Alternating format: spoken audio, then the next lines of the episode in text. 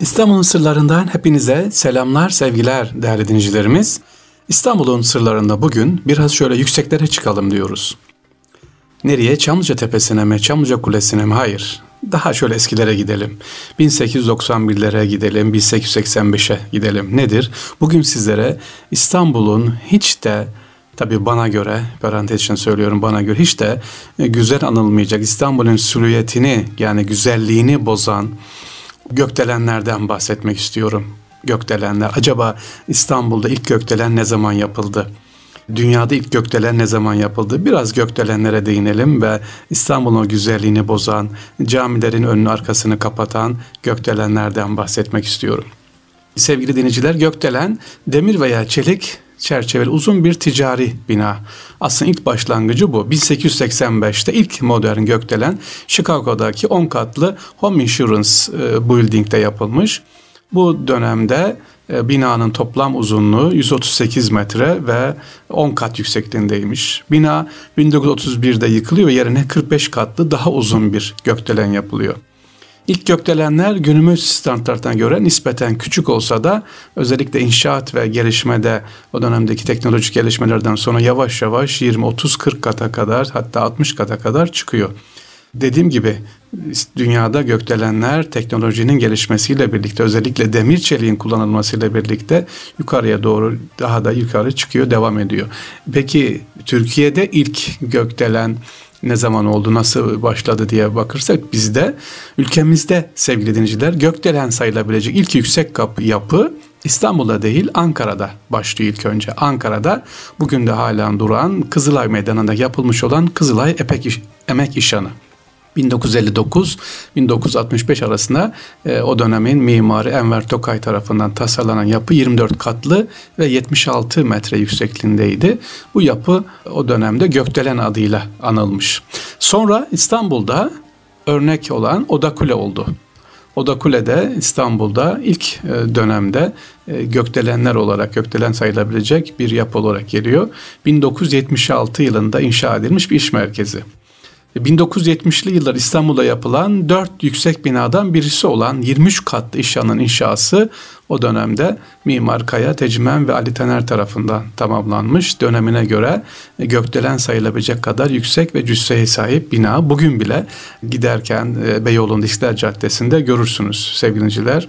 Oda Kule'yi tekrar e, tapır toparlandı. Şu anda İstanbul Sanayi Odası'nın e, bulunduğu bina.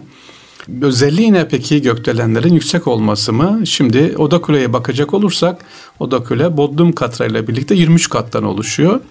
9 ee, metrekare bodrum katı, zemin katı ile birlikte efendim asansör birine bağlanıyor. 15 adet büro katı var ve e, toplam 425 metrekareden oluşuyormuş efendim. Yine e, Cibali'deki Tekel Genel Müdürlüğü binasından bugünkü üniversite hastanesinin olduğu yer dış cephesinde boydan baya cam glass kullanan İstanbul'un ikinci binasıdır efendim. Yani cam kullanılan ikinci binası da Cibali'deki un kapanından geçerken hemen sol tarafta bir kısmı Unkaban'ına bakar, bir kısmı Cibali tarafına bakar. Sevgiliciler o da e, Cibali'deki Tekel Genel Müdürlüğü binasındaki cam giydirme ilk İstanbul'un ikinci gökdeleni olarak e, kaynaklarımıza geçmiş. Başka sevgili dinleyiciler baktığımız zaman gökdelenler diyebileceğimiz sadece iki tane mi sayabileceğimiz İstanbul'da? Hayır. Şu anda bakıyoruz İstanbul'da yani bu rakamlar benim dediğim 2018'in rakamları 58 tane İstanbul'da efendim gökdelen varmış. En uzun e, gökdelen şu an itibariyle 293 metre ile efendim İstanbul'da Skyland İstanbul diyor A blok.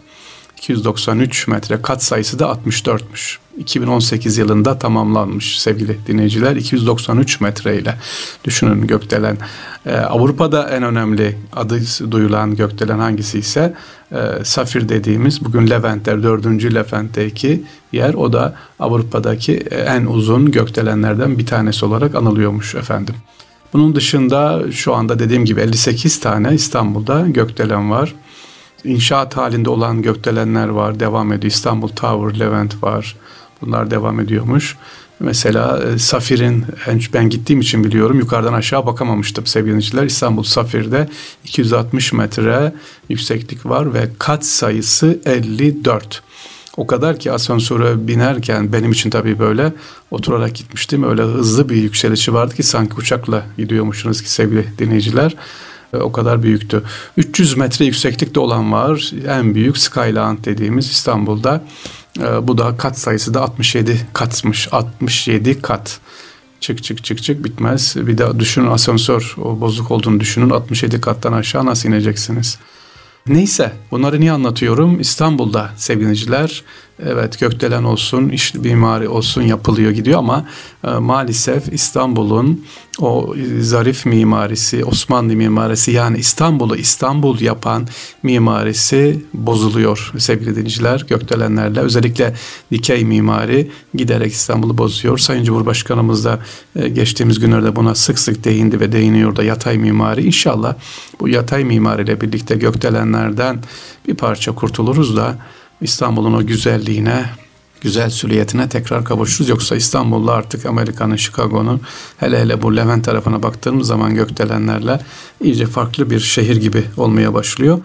Ee, İstanbul'un Fatih içerisinde de yüksek binalar görmeye başladık. Allah e, hayretsin inşallah. Evet gökdelen dediğimiz gökdelenlerden bahsettik. İstanbul'daki özellikle e, mimari. Peki Osmanlı'da nasıldı böyle yüksek mimari olur muydu? Hayır. Osmanlı'da bir kural vardı. Cami varsa ve bu cami bakın mescit demiyorum cami varsa sevgili dinleyiciler e, camiden minaresinden yüksek olmazdı. Yani en fazla 3 kat ya da 4 kat caminin e, minaresinin durumuna göre şerefe tarafına kadar gelebilirsin. Oradan yüksek olmaz. Niye? Ezanın dağılması, gitmesi, duyulmasıyla alakalı artı cami olan hürmet. Bu hani başka bir özellik daha vardı. Nedir? Osmanlı'da olmazsa olmaz kural sevgiliciler. Bakın bu çok önemli en çok bir ev yapılırken mutlaka dikkat edecek konu nedir? Güneştir. Tamam ama bina yapıldı bitti hop hadi oturayım içerisine olmaz. Bu bina benim değil mi? Bitirdim oturabilirim. Hayır. Etrafındaki komşulardan da gelip bakacak, izin alacak. Yani ruhsat, oturum müsaadesi verir. Neden? Belki senin saçağın, çatın ya da balkonun, cumban dışarı çıktı da karşı komşunun yani evinin güneşini engelledi. Çünkü o dönemde sokaklar dar veya yan taraf var. Güneşi hiç kimsenin güneşinin engellenmesine ne ve yok müsaade yok sevgiliciler. Ama bugün öyle mi ya? Bugün arsa benim, ev benim. E, belediye vermiş ruhsatı. Üç kat yaparım, beş kat yaparım. iki katta kaçak çıkarım. Nasıl olsa af gelir diye sevgiliciler. İşte bu hak hukuka dikkat edilmiyor. Ama Osmanlı'da bu böyle değildi. Binalar çok çok önemliydi. Yan yana veya bahçesi varsa da yine aynı şekilde başkasına zarar vermeden otururdu. İnşallah e, İstanbul o güzel günlerine e, yediğimiz gibi Sayın Cumhurbaşkanı da dediği gibi yatay mimari günlerine döneriz. Güzel binalar, güzel estetik binalar yapılır. Allah'a emanet olun İstanbul'un sırlarından. Hepinize selamlar, sevgiler değerli dinleyicilerimiz.